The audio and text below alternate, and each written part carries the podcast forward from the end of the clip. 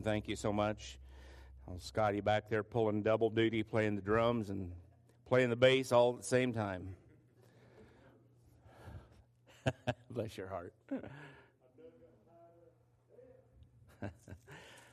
uh, just a couple of things before I get to my message this morning. And again, thank you so much for being here today. I know that it wasn't easy for anyone, and it would have been much easier to just have rolled over in that warm bed and, and stayed there for a while. But uh, thankful that you're here, and thank you for all the, the prayers for Brenda and her family. Um, as I said in my prayer, uh, we are...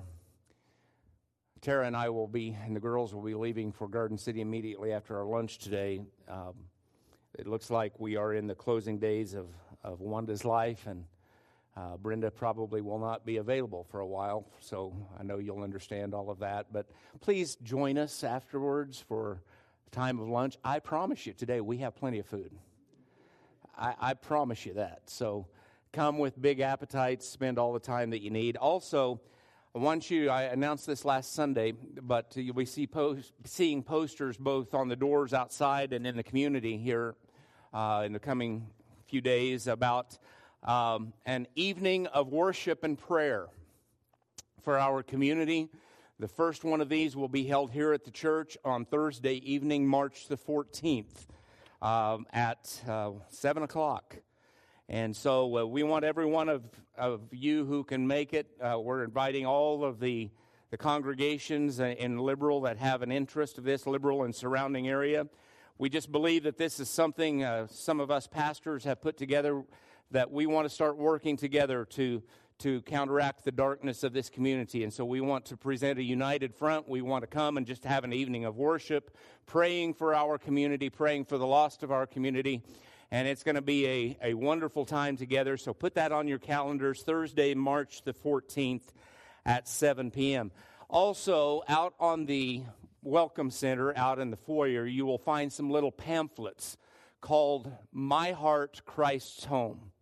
During last Sunday's message, I shared with you uh, I, I, I, this miniature sermonette that was written years ago, and those pamphlets were supposed to be here last week. Uh, U P S had other ideas, or FedEx, or whoever it was, and they didn't get here in time. But you can grab one of those pamphlets. They're free. Um, you know, uh, just to uh, be a tremendous blessing to you as you're, you're uh, pursuing to begin looking like Jesus looks. How many of you want to look like Jesus? Amen. You want your lives to reflect that Jesus has touched and done something uh substantial in each of your lives. And so this this little book, uh, along with the sermon that I preached last Sunday, are, is a great tool uh, that you can utilize. There's plenty of them for everyone, so be sure and pick one up uh, before you leave. Ah, uh, wow.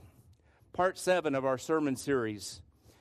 Um, I finished the little sermon set series within a series last week uh, on spiritual growth, and today I'm going to move on to talk to you about spiritual disciplines. If you have your Bible or you have your your uh, Bible app on your smartphone, turn with me to First Corinthians chapter number nine. Uh, those of you who were here on Wednesday night for our adult Bible study, um, you heard me quote this passage of Scripture several times. This passage of Scripture is really becoming uh, a, sort of a, uh, I don't want to say a motto, but it, it's becoming more and more by the day a creed by which I am seeing God move in our world. Uh, how many of you know you can't put God in a box? Uh, God's going to be God, okay? And and and God's going to do things, and the way God does things rarely is going to make sense according to our way of thinking. But I want to think like Jesus does, amen? I, I want my life to have to have his his uh, disciplines. And Jesus was a very disciplined person during his his earthly life. And, you know, back when we began this series on, on discipleship several months ago now, we were we started in the book of Hebrews. And it, you might want to just go there right quick so I can give you a refresher course. Uh, Hebrews chapter number twelve, the first two verses, there's it's something very important that we've kind of used as our premise for this entire series. Uh, Hebrews twelve, one and two, where it says, "Therefore, since we also have such a large cloud of witnesses surrounding us, let us lay aside every weight and the sin that so easily ensnares us, and run with endurance the race that lies before us, keeping our eyes on Jesus, the source and the perfecter of our faith, who for the joy that lay before him endured a cross and despised the shame and is sat down at the right hand of God's throne." This is a race we're running. This race is called life. And I intend to hit the finish line with a burst of speed and energy. Amen? I, I don't want to come scratching my way up the steps to the throne and say, phew, glad I made it. I, I want to I want to finish with a kick, so to speak. And, and so in this entire series, we've learned that this idea of discipleship is becoming is, is all about becoming more like Jesus, and that, that is our goal in in running the race. And there in Hebrews, that writer uh, likened the process of discipleship, again, to being in a race. And the Apostle Paul uses the same imagery as he speaks to us about the importance of discipline in our lives. Now, I'm going to get to First Corinthians in, in just a, a, a bit. Uh, First Corinthians nine. I think I said First Corinthians one earlier, but it's First Corinthians nine. Um, back in Paul's day, in the city of Corinth, they had what was known as the Ithmian Games. I T H M I A N. Ithmian Games. They were second in importance only to the Olympic Games that were held in, in Athens at that time. And, and so Paul uses this imagery in talking to the church in Corinth about the Ithmian Games, and it's not surprising that, again, Paul uses athletic imagery to speak of the value, value of discipline in seeking to become more like Jesus. And here in chapter number nine of First Corinthians, beginning with verse number four, he uh, he speaks of our need to run this race of life in such a way as to get the prize. Let's read his words there, beginning with verse number twenty-four. "Do you not know that all the runners in a stadium race, but only one receives the prize? Run in such a way that you may win. Now, everyone who competes exercises self-control in everything. However, they do it to receive a perishable crown, but we an imperishable one. Therefore, I do not run like one who runs aimlessly, or box like one who beats the air. Instead, I discipline my body and bring it under strict control, so that after preaching to others, I myself will not be disqualified." What a great passage. He's not talking here, friends, about salvation. He isn't here urging the lost to work hard in order of reaching their goal of salvation. Neither is he talking about striving to live in such a way as to receive heaven as a reward. Now listen carefully. He's talking about striving to live in such a way as to receive a reward when we get to heaven. Now we all know heaven's going to be at the finish line, amen? And we're all thankful for that. But it's not just about gaining heaven. It's about gaining a reward when we get to heaven. That's what he's talking about. One day, every disciple, every follower of Jesus is going to give an account to God concerning the life that they have lived here below. Some will be rewarded, and some won't.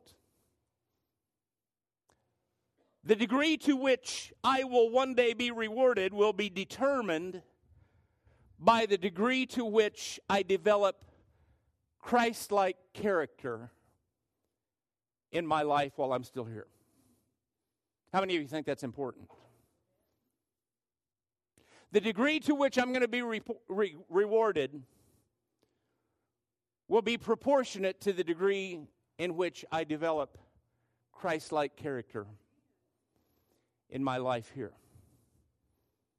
So Paul is telling us in this passage that if we're going to develop Christ-like character for which we will one day receive a reward,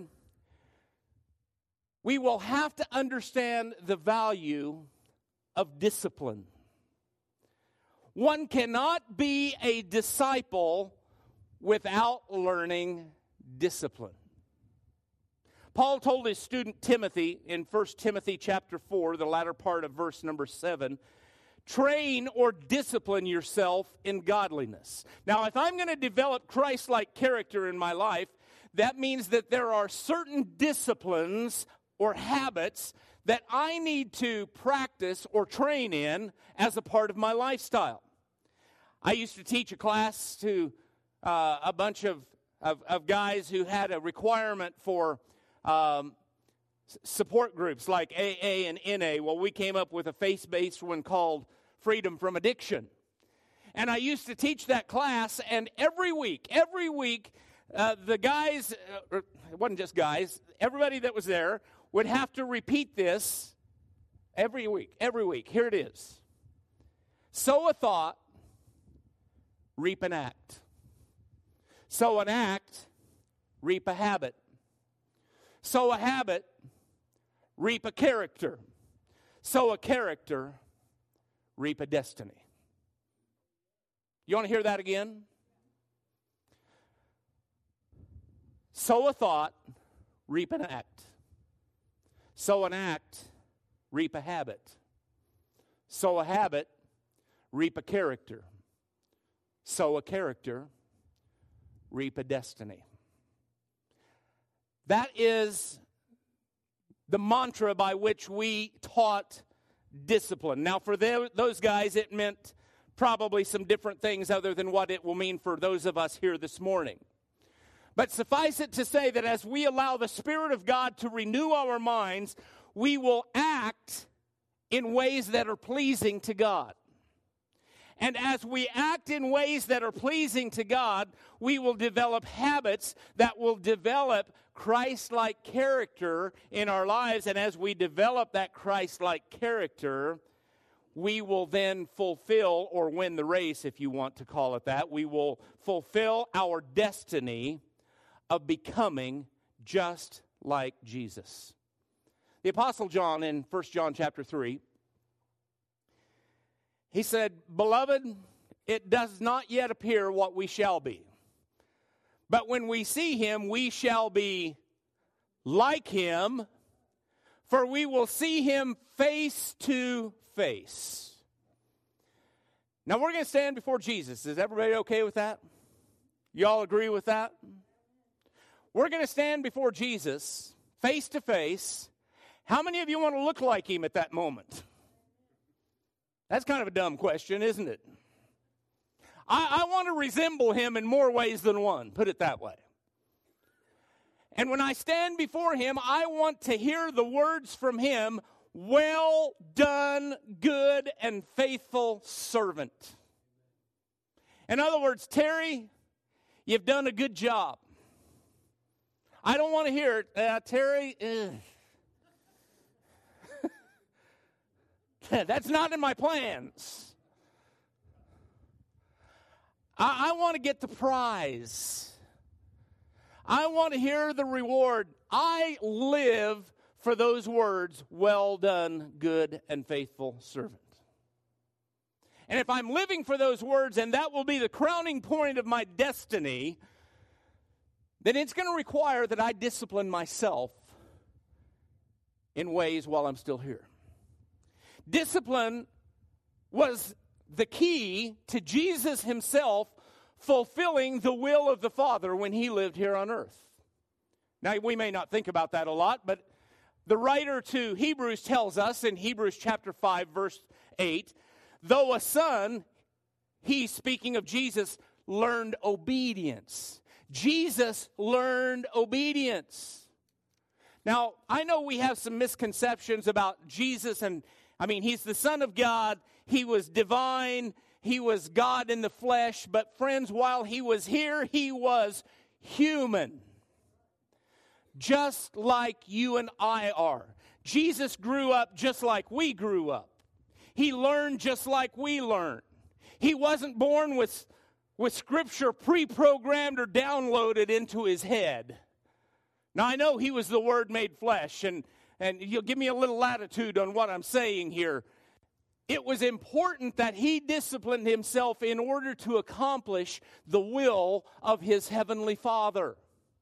He, as a human being, had to learn the same disciplines that you and I have to learn.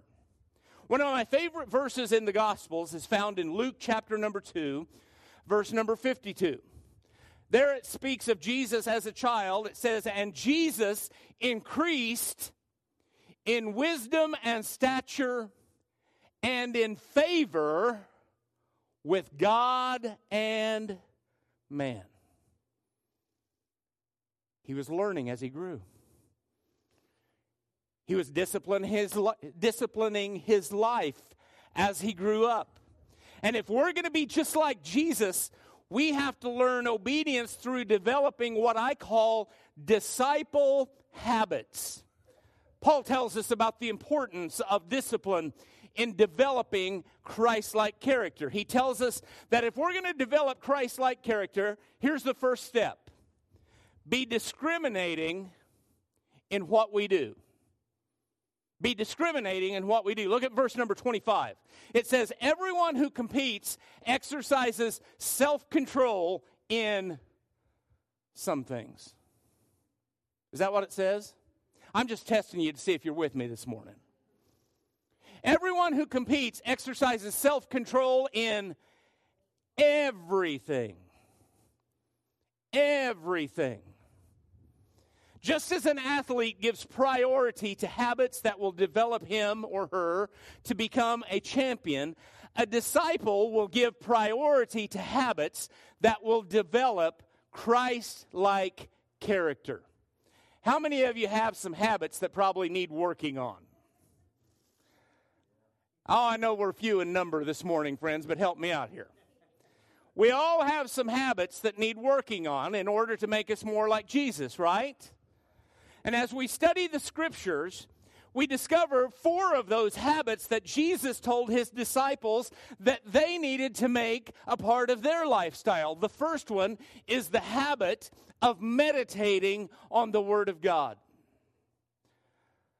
John chapter eight, verse number thirty-one. Jesus told his disciples, "If you abide in my word," that is, hold fast to the teachings and live in accordance to those teachings, "you are truly my disciples." If you abide in my word. How many of you could do a better job at abiding in the word? I'll raise my hand. I'm not ashamed to tell you that. I need all the Word of God I can get.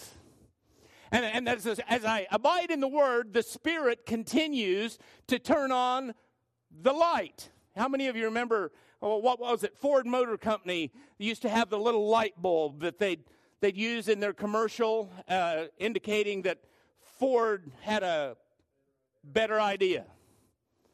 You know what? It's kind of like I have one of those light bulbs in my head. And the more that I study the, God's Word, at, at specific points in my life, even though I may be familiar with a certain scripture, I'll read that scripture again and poof, all of a sudden the light bulb goes on. And it's like, boy, that applies to me. That's what he's talking about. If you continue to abide in my Word, that is, hold fast to my teachings and live in accordance with them, you will truly be my disciple. He told Joshua back in the Old Testament in Joshua chapter one, verse number eight, "This book of instruction must not depart from your mouth. You are to recite it day and night so that you may carefully observe everything in it, written in it, for then you will prosper and succeed in whatever you do." I know I'm asking a lot of questions, but I, I'm going to continue to ask them. How many of you want to prosper and succeed in your life for Jesus? There's the recipe. Hide his word in your heart. Psalmist said, "Hide, I hide your word in my heart that I might not sin against God." So the first habit is you need to learn to meditate on the Word of God. The second one is the habit of prayer. Again, Jesus speaking to his disciples in John fifteen, verse number seven, says, "If you remain in me and my words remain in you, ask whatever you want,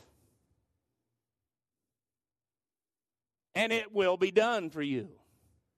My Father is glorified by this, that you produce much fruit and prove to be my disciples." Ask what you will, and it will be done. But you know what the key to that is? You know what the qualifier is? If you remain in me. If you remain in him, you're not going to ask him necessarily for a Mercedes. You're going to ask him about things that really matter. You're going to ask him for things that really matter. Lord, help me to live my life in such a way that I gain the prize. That I that I develop the things that make me look more like you. God, those are the things that really are important to me. And he said, if you ask them, you will get them. Ask what you will, and it will be done for you. Thirdly, the habit of giving. Luke chapter fourteen, verse number thirty-three. The Amplified Version says, "So then, any of you who does not forsake, that is, renounce, surrender, claim to, give up, or say goodbye to, all that he has cannot be my disciple." I'm just going to say this, and I'll leave it at that. Whatever I have that God wants from me, he can have it. Right? Everything I have is already his anyway. If he requires it of me, if I have to give it up, if I have to surrender it in order to be more like him, I'm okay with that, because I'll tell you why. I've never given up anything for God that he hasn't more than replaced with something better. So I have to be willing. I have to be willing to give. Fourthly, the habit of fellowship. This is a good day to talk about this one. Jesus said in John chapter thirteen, verses thirty-four and thirty-five, and this is the Message translation, "Let me give you a new command. Love one another. In the same way I have loved you, you love one another. This is how everyone will recognize that you are my disciples, when they see the love that you have for each other." Boy, now that's kind of a tall order. How do you think Jesus loves you? And have you thought about that lately? How do you think Jesus loves you? Does he love you quite a bit? Uh, does he love you with any restrictions? Greater love than he... Greater love has he, let me try it again. Greater love has no man than this, that he would lay down his life for his friends. Love one another in the same way that I have loved you. Friends, he didn't just say it. He did it. Matter of fact, he loved us when some of us were unlovable. You know, there have been a few certain people in my life that's come across my path that were a little hard to love.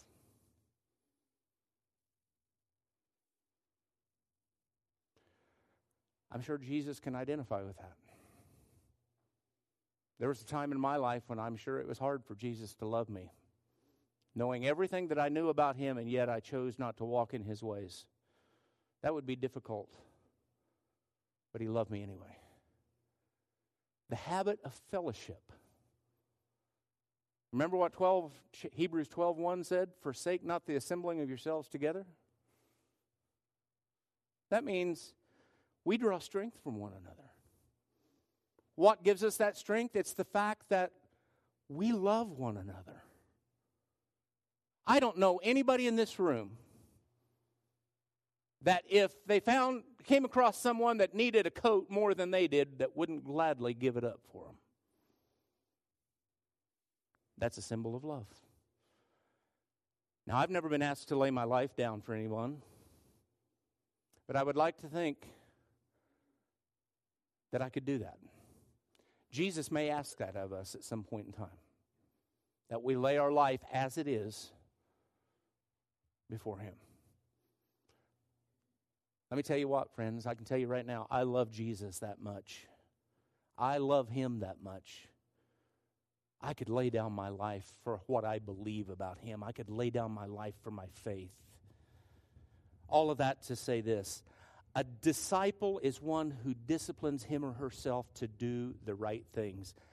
The habit of meditating on the word, the habit of prayer, the habit of giving, the habit of fellowship. And the second thing that we must do if we're going to disc- if we're going to develop Christ-like character in our lives is to be deliberate in what we do. The first one, if you remember right, was be discriminating in what we do. The second one is to be deliberate in what we do. Verse twenty-six, Paul says, "Therefore I do not run like one who runs aimlessly." A runner who is competing in a distance race, like the marathon or even the mile, will not expend all of his or her energy in the first portion of the race. They will pace themselves and wait until the right time to make their move toward the head of the pack as they push toward the finish line.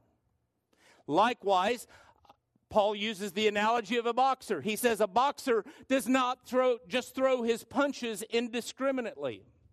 He will study his opponent and follow a strategy to defeat him. Now, I confess to you that what I'm getting ready to say, I have never used as an illustration in my life when preaching. I've never used before Muhammad Ali as an example for what I want to share with you about this. But how many of you are boxing fans? Oh, I it, boxing isn't what it used to be. Back in the days of Muhammad Ali, Cassius Clay, whatever you want to call him, Sonny Liston, Rocky Marciano, Joe Louis. Of course, they were a little bit before my time, but I was a kid when Muhammad Ali was dominating the boxing world. And I loved boxing, and I loved listening to Howard Cosell broadcast his fights. But let me tell you something about Muhammad Ali. I watched a lot of Muhammad Ali's boxing matches, but back in nineteen sixty-seven, Muhammad Ali had been stripped of his heavyweight championship belt, suspended for three and a half years for his refusal to serve in the U S military because of his faith. Well, during that time, the time that he was suspended, a boxer by the name of Smokin' Joe Frazier became champion of the world. And then when Ali came back three and a half years later, he and Frazier had a match to settle who was the real champion. Now, Frazier won that match, which caused Ali to have to fight a series of lesser opponents for years in order to gain another shot at regaining his lost title. Well, in the meantime, there was another fighter coming on the scene, a burly big man named George Foreman. Remember George? Not the grill, the fighter. He won the heavyweight championship in nineteen at the nineteen sixty-eight Olympics, and then he immediately turned professional after the Olympics, and he soon gained enough stature in the boxing world that they gave him a match against the heavyweight champion Joe Frazier. In two rounds, George Foreman knocked down Joe Frazier six times. So much so that the match was stopped early in the third round, and George Foreman became the heavyweight champion of the world. Now, at this time, he's twenty-five years old, the champion, and there was a thirty-two-year-old boxer named Muhammad Ali who was hungry to have a shot to regain his title. So they scheduled a fight. You might have heard of it. It was called the Rumble in the Jungle. It was held in Zaire, Africa. Now, Foreman, Foreman was a brawler, and he was known for his heavy hands, for his knockout punch. Muhammad Ali, on the other hand, he was known for his speed and his finesse in the ring. He was, he was a work of art to watch inside the ring. And uh, it's important for us to know that, because those qualities, remember I said you got to know about your opponent. You got to be able to study your opponent, to be deliberate in what you do. Ali studied Foreman. He realized that Foreman's entire plan in that match was to knock Ali out as soon as he possibly could. So Ali came up with this plan. It was called the rope-a-dope. The reason it was called the rope-a-dope is because Ali's plan was to let Foreman flail away while Ali laid back on the ropes of the ring like a dope. So Foreman would flail away like a dope. And that's exactly the way the match went. Ali covered up and Foreman was throwing these heavy blows, and they were all hitting Ali's gloves. And Foreman just kept throwing harder blows and harder blows for eight rounds. At the end of the seventh round, Foreman was gassed from flow, throwing all of those blows with nothing being done in the way of effectiveness. That was Ali's plan. Ali, whose speed allowed him to dodge those blows, or at least take those punches to his arms and body, came out for the eighth round. Foreman was what they call in the boxing world punched out. He could hardly lift his arms.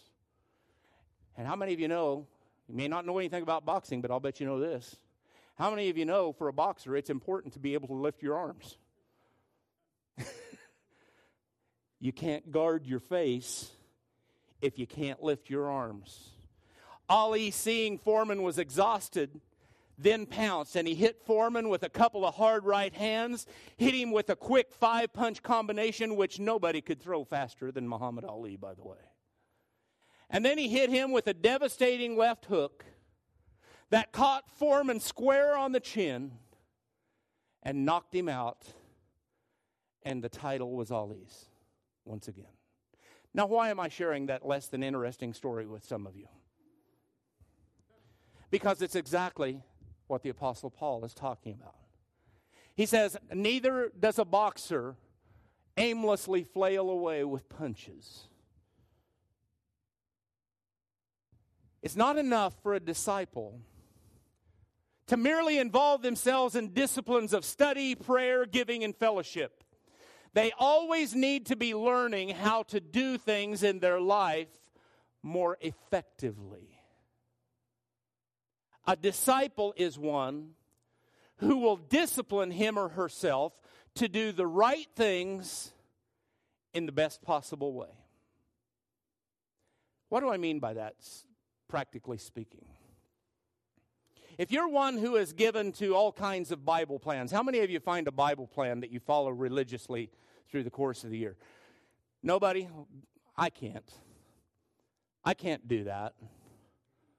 I'll, I'll set out on January first with a resolution to read the Bible through in the course of the year.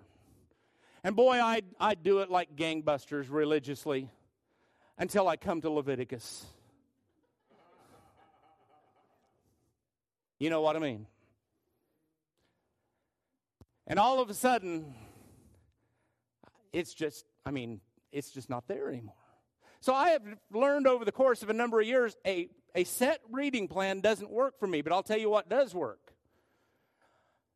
When I start studying God's Word, something will hit me.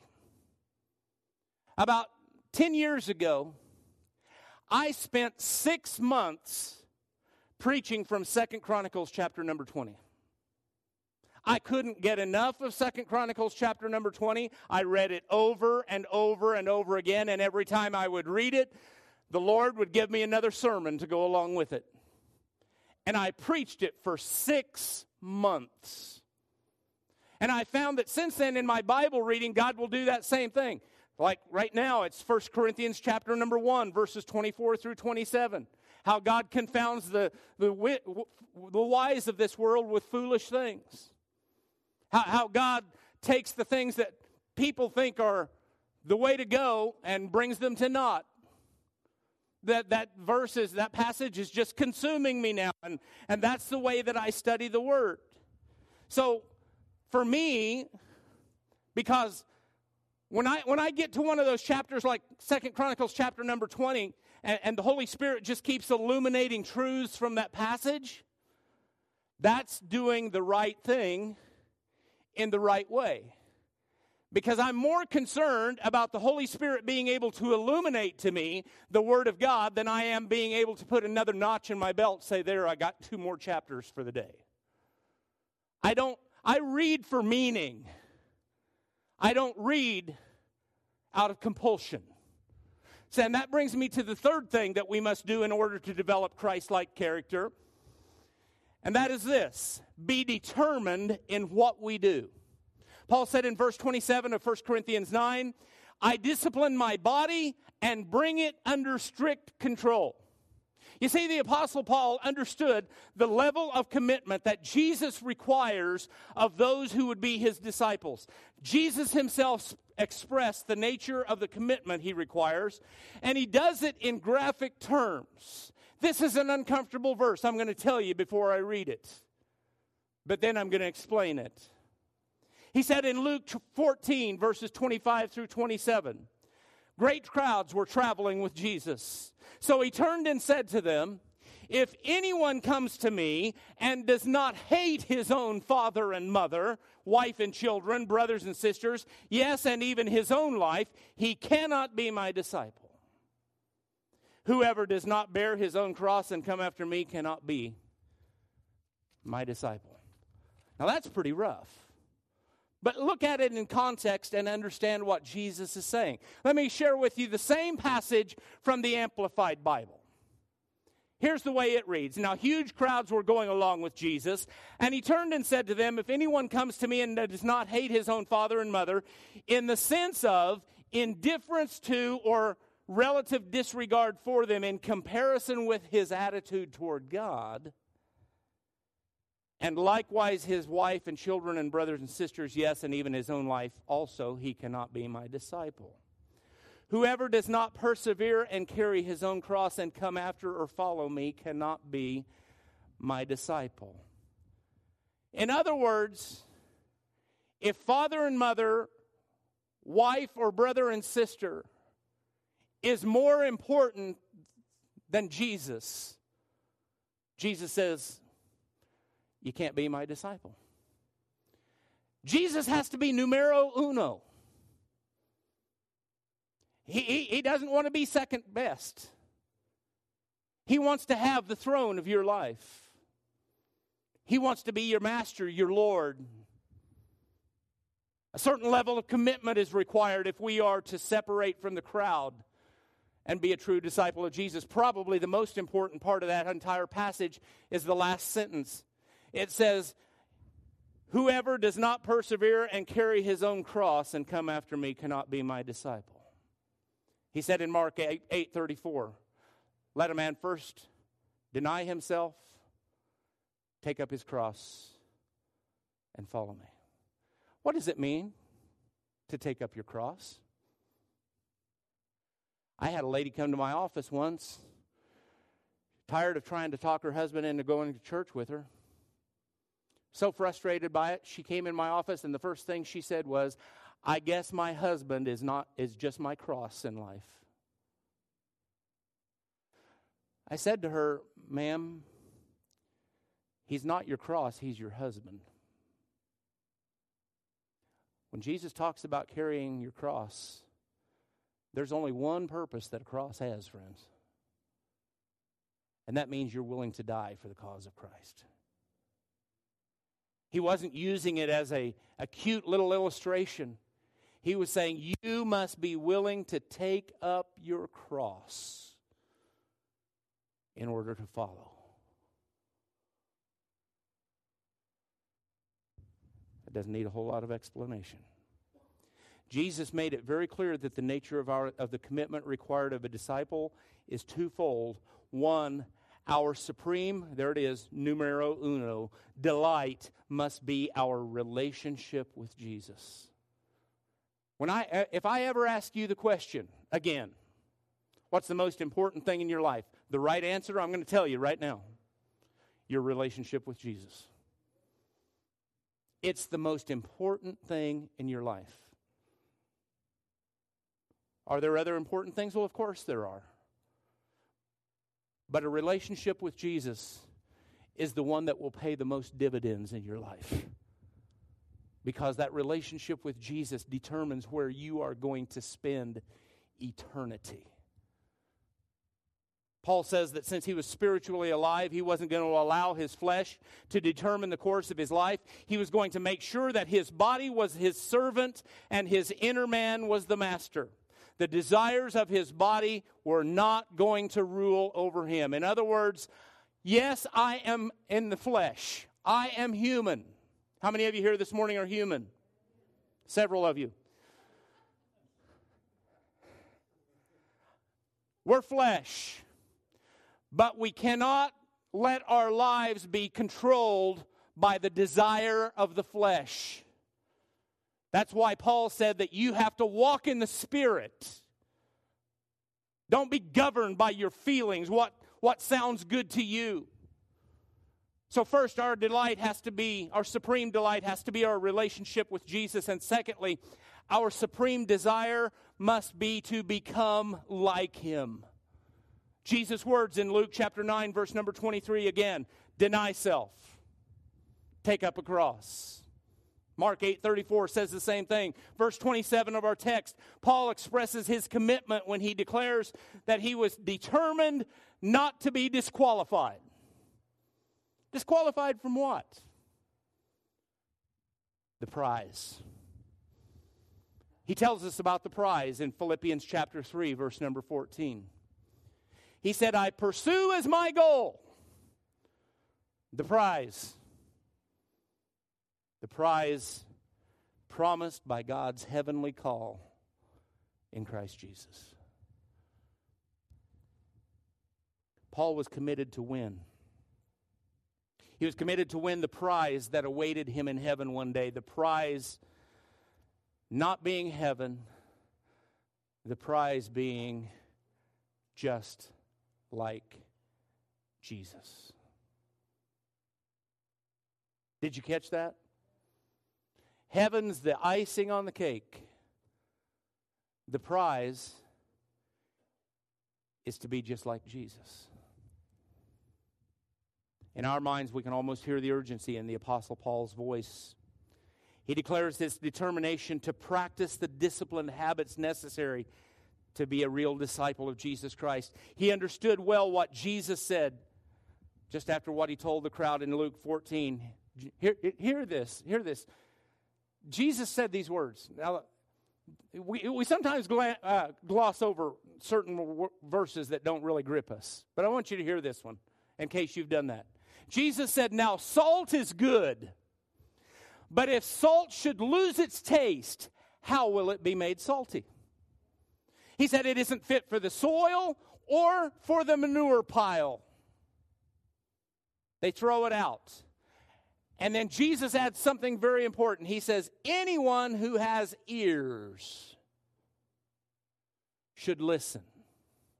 Now let me explain that to you. In Jesus' day, the salt that people used came from pillars that were dug out from the Dead Sea, and usually it was salt that had been mixed with other substances. They would use this salt, as they called it, to preserve food. They would use it for fertilizer on their soil, and they would also use it for manure. Often they would stack these pillars of salt outside of their homes, outside of any kind of protection, and they would sit exposed to the elements for several months at a time. But if it rained, occasionally this salt would begin to leach out of the substance, leaving only white outer material that wasn't any longer salty. Are you with me? The material was then useless. It was good for nothing, not even the manure pile. All they could do was throw the substance out. The point that Jesus is making, and the one that the Apostle Paul understands and shares with us, is this: a life not spent following Jesus is a worthless life. It has no meaning. It's useless. And yes, our life requires that we use disciplined habits, but these habits result in our life having eternal significance and meaning, and we fulfill our destiny of becoming like Jesus.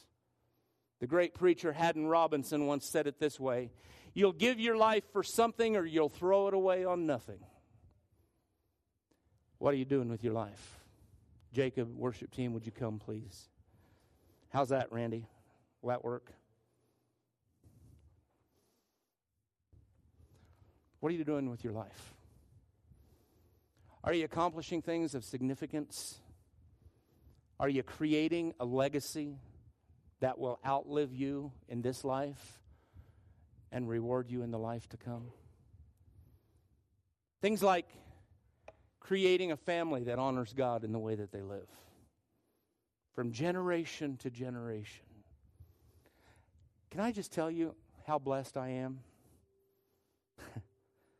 My mom was adopted by my grandparents because her own parents, her, her blood parents, couldn't afford another child back in the twenties. She was the third of eight children, the only one adopted out. The rest of her natural brothers and sisters experienced lives of alcoholism and prison. Other things, lots of marital issues, family issues. But my mom was adopted to the Moody family. The Moody families were charter members of First Assembly of God in Garden City, Kansas. They started the church. You know why they started the church?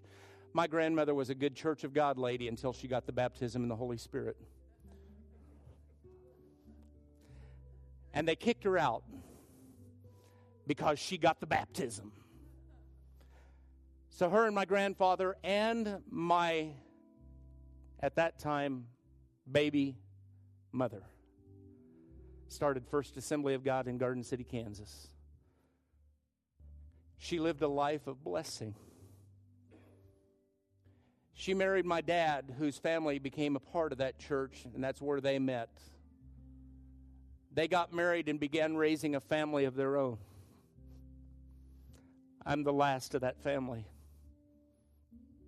I lived a blessed life.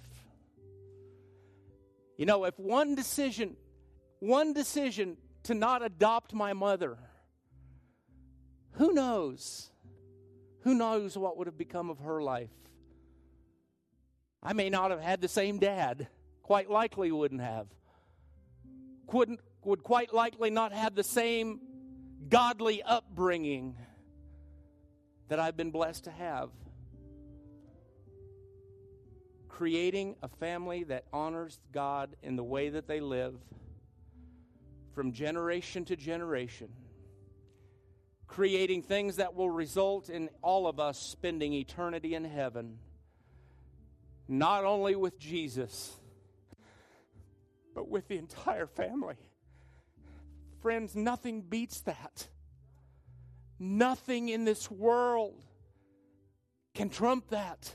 No pun intended. Nothing can beat that. Are you making those kinds of investments? And I close with this verse, a passage of Scripture that Jesus spoke in Matthew six twenty-four.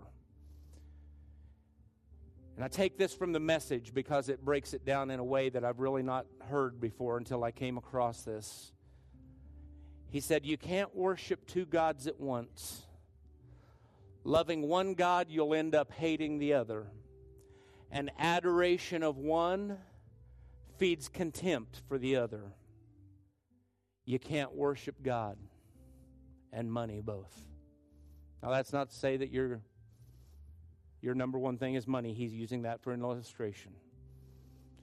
But what it does say is the most important thing in your life is a relationship with God. Now, we all have a relationship with God, but I want mine to be a good one, right? I want mine to be one that says, Terry, well done. Enter into the joy that I've prepared for you. Heads bowed, eyes closed. Real quickly, you're here this morning and say, Pastor, I confess to you I have trouble with disciplining my life. I have trouble with discipline. I don't do those things that you talked about with consistency. I don't I don't meditate on the word. I don't pray. I don't give. I don't I don't have fellowship with people of like precious faith. Sometimes it feels like I'm just taking one step forward and two steps back. If that's you this morning, just raise your hand and tell Jesus. He wants to help you. He wants to help you with that. Anyone, anywhere? Yes, I see that hand. Thank you. Anyone else? I see that hand. Thank you. You have trouble living a disciplined life, and you desire these disciplines that will help you win the prize of the upward calling of God, which is in Christ Jesus. Stand with